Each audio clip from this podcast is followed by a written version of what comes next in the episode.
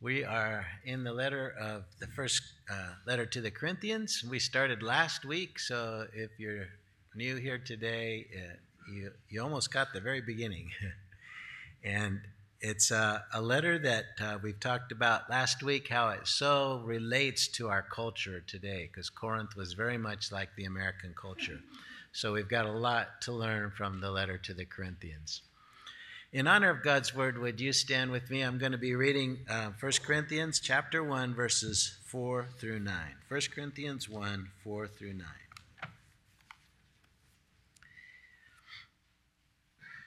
I give thanks to my God always for you because of the grace of God that was given you in Christ Jesus, that in every way you were enriched in him in all speech and all knowledge, even as the testimony about Christ was confirmed among you, so that you are not lacking in any spiritual gift, as you wait for the revealing of our Lord Jesus Christ, who will sustain you to the end, guiltless in the day of our Lord Jesus Christ. God is faithful, by whom you were called into the fellowship of his Son, Jesus Christ, our Lord. Amen. This is God's word. You may be seated.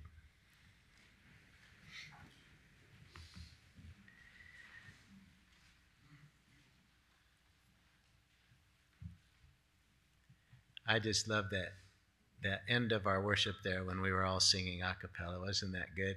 Just uh, singing the holiness of God. There's just nothing quite like it when our voices join together to praise him and our hearts are really joined together, praising him for who he is.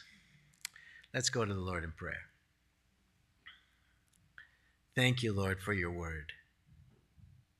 Thank you, Lord, that you preserve this revelation of your truth, of who you are and who we are, that you brought it down to us faithfully, Lord, that you gave so much evidence of its purity and its its uh, richness. So, Lord, this morning as we go over these few verses, we pray that we would draw from them just a bit of all the fullness that's in them, that we would, our hearts would take hold of what you want to say to us through this. We know it's a living word. It's alive. So let it work in our hearts this morning. And now, Lord, this morning we want to pray for our sister Bobby and our brother Don, who are both in the hospital. We pray for their quick recovery. We pray you give them strength and help their bodies to, to uh, just recover. Keep their immune system strong and bring them back to us soon, Lord. We pray in Jesus' name. Amen. Amen. Uh, you know, I, I think that we, in our, at our best moment, only can see or fathom just a, just a little tiny bit of the grace that's on our lives. Last week we talked about how John one sixteen says we have grace piled upon grace given to us in Christ. And, and I think that's because we tend to think the best of ourselves, you know? I like these interviews on the street with people, you know, how if, if you were to go to heaven today, would God let you in? Oh, yeah, I, I know. How, what percentage do you think? Oh, I'm pretty seventy percent sure. I'm gonna. And it's always why is because I'm a pretty good person compared to the next guy or compared to Hitler or, or some monster. I'm not that bad, you know? But if we could really see the depravity that's in the heart of man, the sinful nature we were born with, I think our view of grace would get so much bigger. I've been communicating with this uh, a Buddhist friend who I met here a few weeks back, and, and he w- was texting to me about how we can make our thought life completely pure if we would just really try and focus and, and strive and do our best. And I thought, really? Wow, I'm glad you're doing good with that because I got a long ways to go. I and, you know, I can't really say I wish him the best in that effort because the scripture says the heart of man is deceitful and desperately wicked. Who can know it? So really, if we think we're getting there, we're only fooling ourselves. The more we see the depravity in our own hearts, the more we appreciate the grace of God. And we recognize our need for a Savior. I've said this before, but it bears repeating that to, to just get a little bit of an idea of, of our real condition, imagine saying everything that goes through your head out loud. Right now in the congregation, one by one. Yikes. Or if everyone could psychically pick up on everything that's running through your brain, that would be scary. We'd probably get punched now and then, you know, in the face. Um, God does hear our every thought and every word that we mutter under our breath, even when we're in traffic. Our sins aren't just against others, but they're also against God. Do you remember when Joseph um, was, was tempted by Potiphar's wife? And he said, how can I sin against my master, her husband, and against God? Our sins not only offend others, but they also offend God. And that's why we, we, we start to see, man, I've been receiving grace upon grace upon grace upon grace. So the idea just kind of, I think, touches on the surface of our sinfulness. And then there's uh, unforgiveness that we harbor in our heart, anger we don't voice, lack of gratitude for all the goodness God has given us. And what about passive-aggressive actions that, that we take? And I'm intentionally making us feel uncomfortable about the condition of our souls so that we can delight in the grace of God that we see in the opening of this letter. If we don't see the depths of our depravity, we can't fully grasp the wonder of the riches of God's grace that are ours in Jesus. The letter started off with this greeting that told the Corinthians that they are God's called out ones, meaning the church of God. Church actually means called out ones, and that they're sanctified in Christ Jesus. And that means they're set apart from the world for God's holy purposes. It goes on to say that they're called to be saints, to be holy people. And the problem is the rest of the letter from verse ten onward starts correcting them, all the faults and problems that the church has. But we have this glorious beginning in our verses today that are just so encouraging and inspiring, but it's it's really preparing them for hearing what their problems are. And so as we go over these opening words of gratitude, I want us to hear them as if they were written to us. We know all, we all have problems, we all have weaknesses, and that we're really not yet the people that we want to be in Christ. We know we fall so short of his perfection, just as these Corinthians did. And yet, I want you to hear these gracious words from the Apostle Paul as if they were written to us. Verse four and five, I give thanks to my God always for you because of the grace of God that has been was given you in Christ Jesus, that in every way you were enriched in him in all speech and all knowledge. So after the greeting, Paul begins his letter by telling them that he's always thankful to God for them, for these believers that are in Christ, and for all the grace that they have received. It applies to all of us. I give thanks to God for all of you. And, and those that are online, those that we connect with now and then, those that come to Bible studies but not the congregation, because of the grace of God given to you and the way God's changing our lives.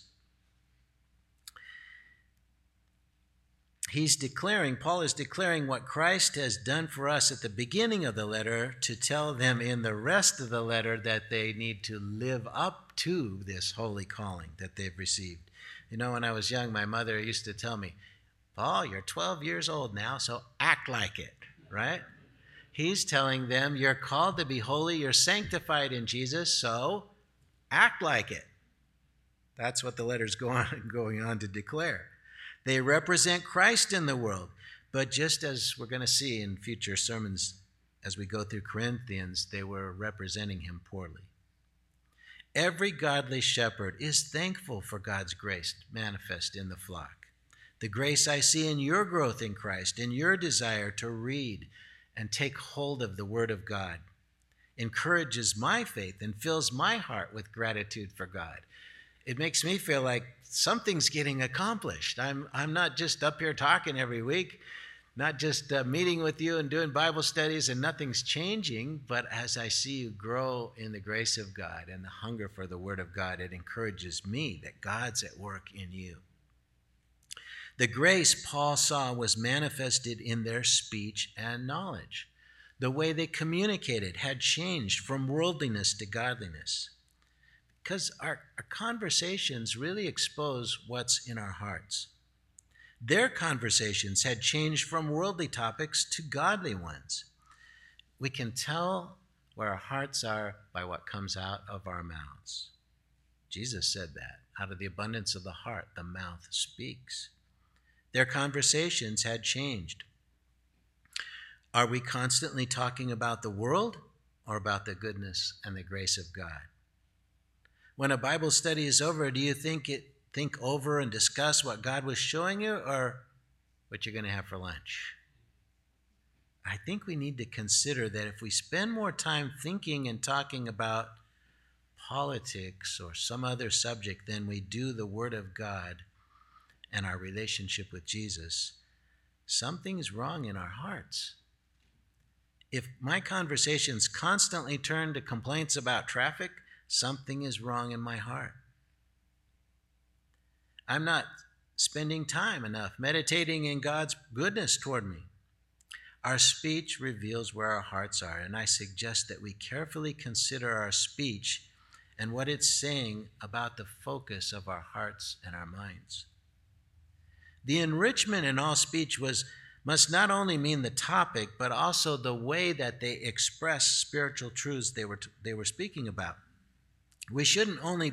Uh, We should not only want to be focused on eternal things, but carefully consider how we might express those truths in a clear and considerate way so that others will be able to comprehend them.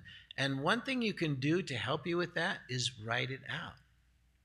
You know, as God's God's teaching you and speaking to you, when you actually put it in writing, uh, there's something, a process that goes on that makes you make it clearer and more easily understood.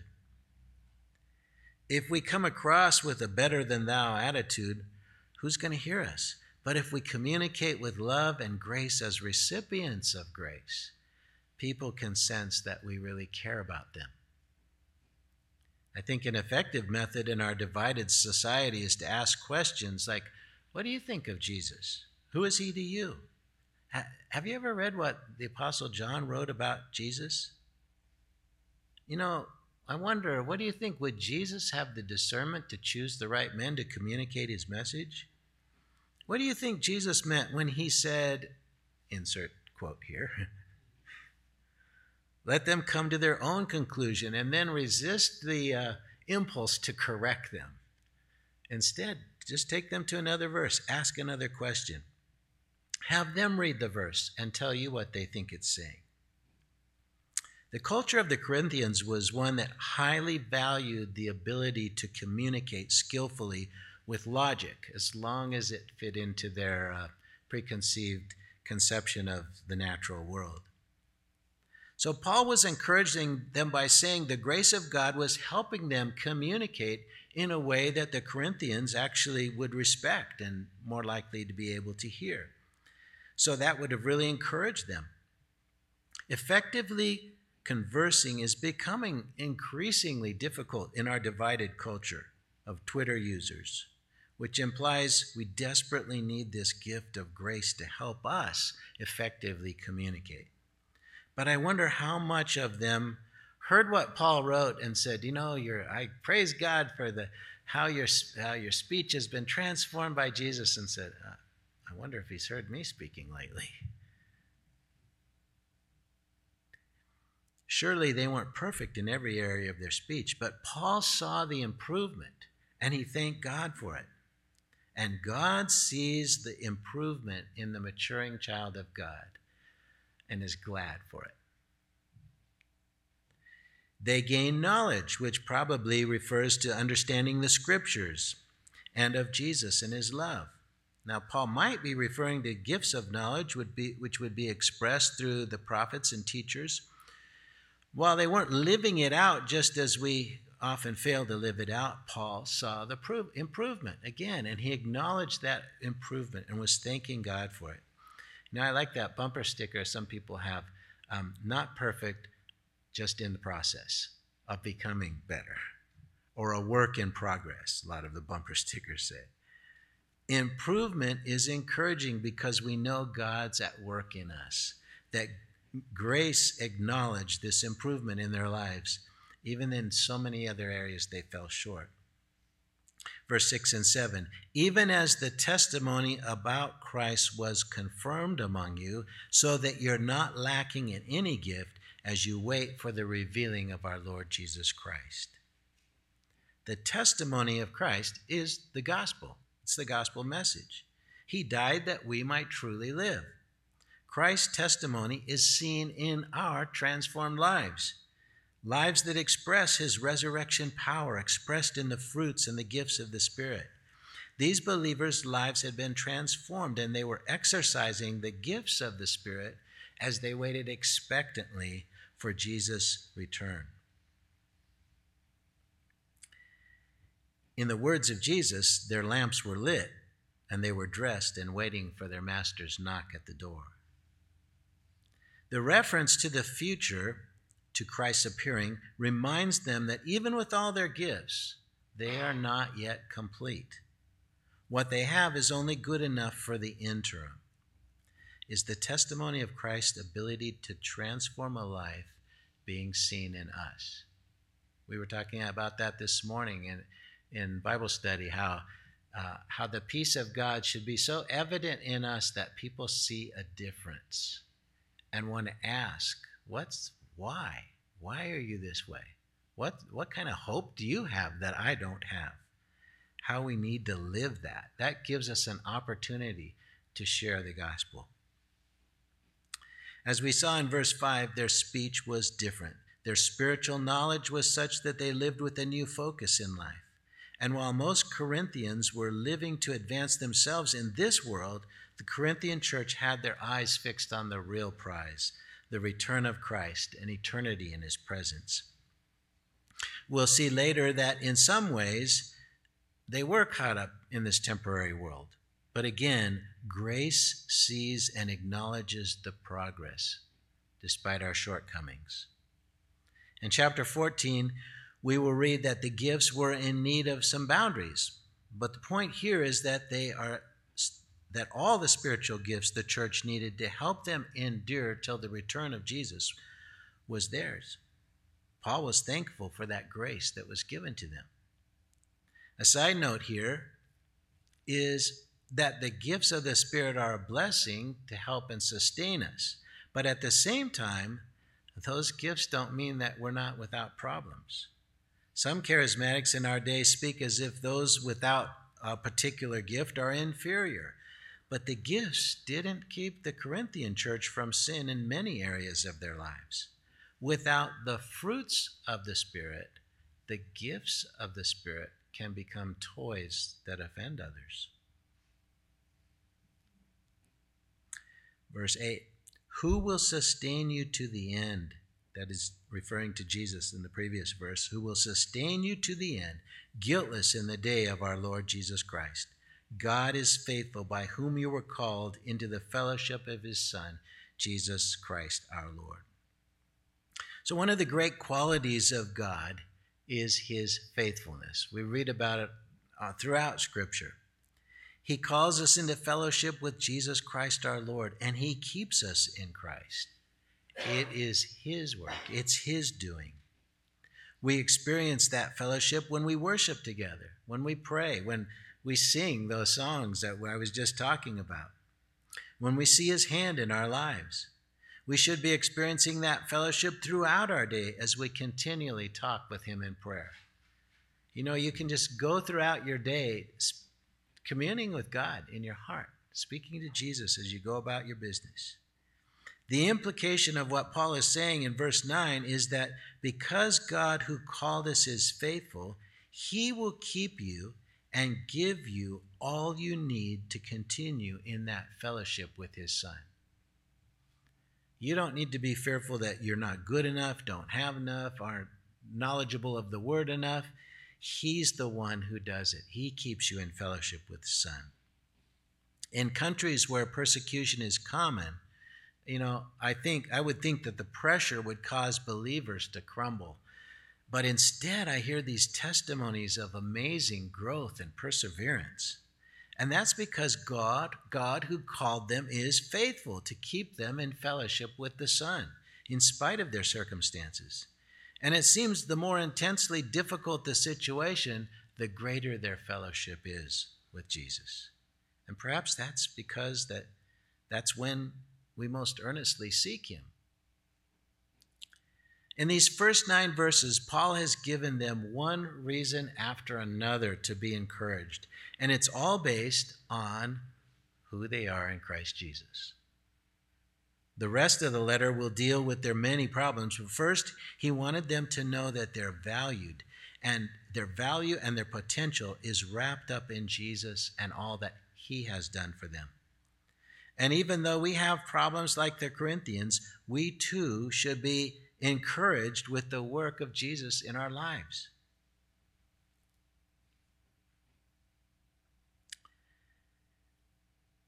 Many of these encouraging words apply to us as well. We too are God's sanctified saints who are recipients of grace. The grace has enriched our lives like it enriched theirs. We may not have all been graced with speech and knowledge, but certainly many of you have. And others have been graced with other gifts, such as hospitality and helps and kindness and music, and I could go on and on. The point is that Jesus' presence in us has given us new qualities that God values and uses for his glory. Jesus' testimony is confirmed in you as it was in them. You no longer have the same goals as the culture around us has. You live to serve and glorify your Savior.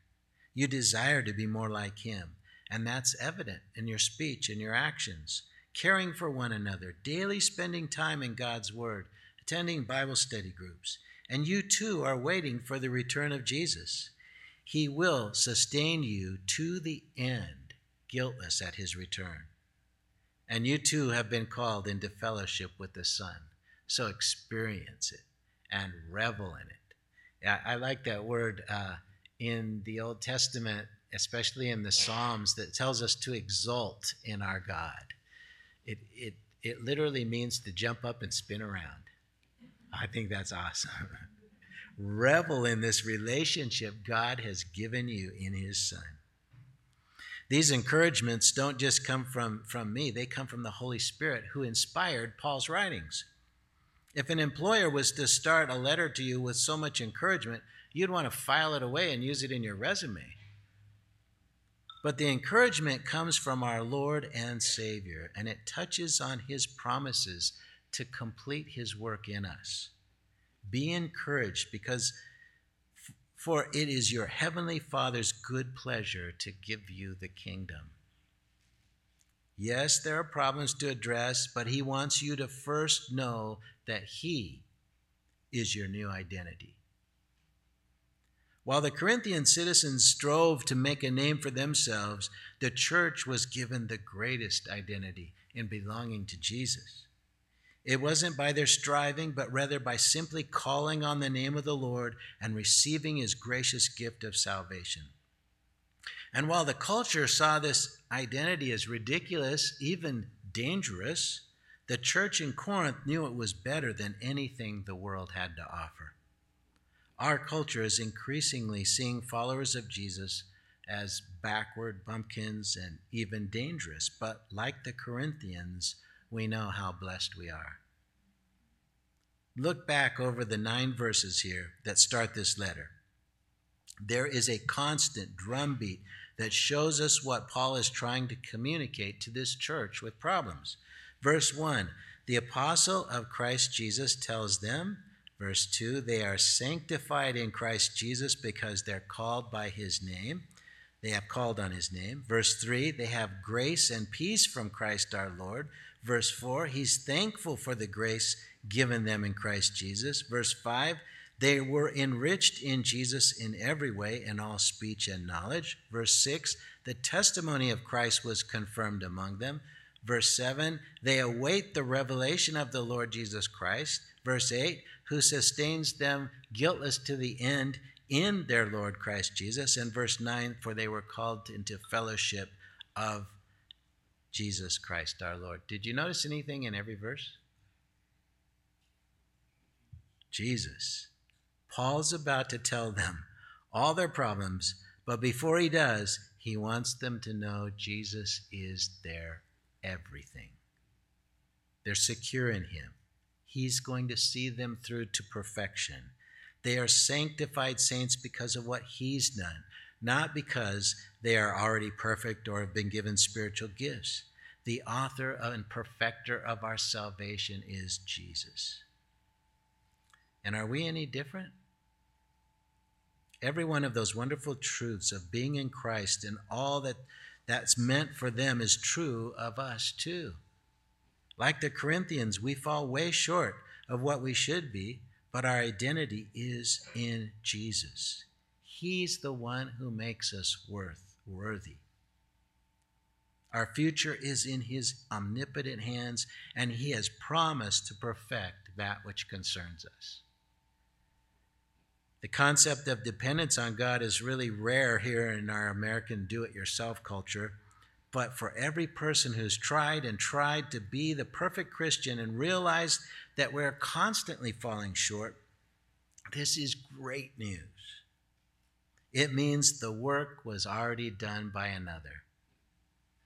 It means we simply let go and let him lead. And his life in us will make us overcomers.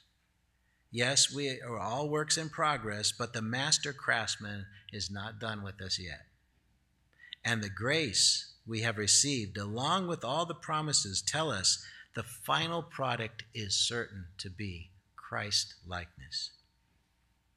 All praise to God for what he's faithfully doing. Amen? The Lord Jesus Christ will preserve us to that glorious day. We don't keep ourselves. He keeps us from falling. We sin, but he's the one who has removed our sins, and so we are positionally guiltless in his sight. We should be sinless as we walk in the Spirit, but John wrote that if we sin, we have an advocate with the Father. And when we confess our sins, that he's faithful and just to forgive us and to cleanse us from all unrighteousness. Jesus is sustaining us in faith, and he'll do so to the end when he will present us guiltless to the Father. Now that's the best news ever, amen? Amen. But don't just get used to it. Don't don't just get, oh yeah, I know, that's, that's yep, I believe that all my life. Uh-huh. Mm-hmm. Be overwhelmed with gratitude again and again. There's no better news. It's the goodness of God that causes us to strive to walk in holiness and let Jesus have his way in us. His goodness and grace motivate us to love him and to desire to do his will. Now, listen to Pastor Stephen Ohm's summation of these nine verses as God's encouragement to you today. He writes, the Christian's identity is not self-made or self-maintained. It's the result of an outside action of God on our behalf. We are sanctified not in ourselves, but in Christ Jesus. We are called to be saints, not because we are inherently saintly, but simply because we call upon the name of our Lord Jesus Christ. The grace and peace we experience is delivered to us from our God and Father, the Lord Jesus, and the Lord Jesus Christ. The grace we experience was not earned, but was given, a gift given to us in Christ Jesus. Our speech and knowledge are enriched in him. We are confident in our hope because God confirmed the testimony about Christ among us. And our future hope is not in the manifold gifts or in the potential of our achievements, but in the revealing of our Lord Jesus Christ. In Christ, God sustains us to the end. He has promised to make us, the guilty, guiltless in the day of our Lord Jesus Christ. And we are absolutely certain of this because God is faithful and he has called us into the fellowship of his Son, Jesus Christ our Lord. Hallelujah. The scriptures are filled with encouragement to those who would seek God's will for their lives. So let me remind, I, one more verse I want to just tack on to the end. It has just totally disconnected with this passage, but a word of encouragement as I was thinking about this. Man, God, Paul was really encouraging them about all Christ has done for them and means to them and what he's going to do. And it made me think of this verse from Jeremiah thirty-one three. I have loved you with an everlasting love. Therefore, I have continued my faithfulness to you. Mm, that's good. These truths prepare the readers for the discipline and instruction that lies ahead in the letter.